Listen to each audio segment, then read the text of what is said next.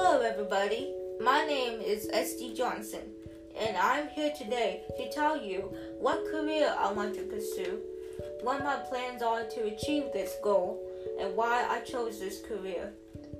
I want to be a motivational speaker because I believe that by telling my story, I can tell people that no matter what you're going through in your life, even if it's life threatening, you can come out of it strong and have an awesome quality of life. I believe that I have the confidence to go out in front of hundreds or thousands of people and tell my story. I also believe in myself in changing people's lives for the better. If they feel down, I can help them in a positive way. My plan is to go to Arkansas Tech University and major in communication speech.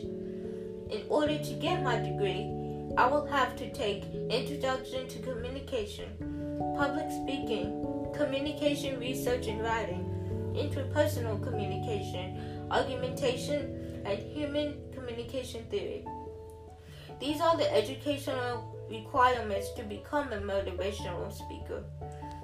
The estimated salary is 107, $173,000 annually.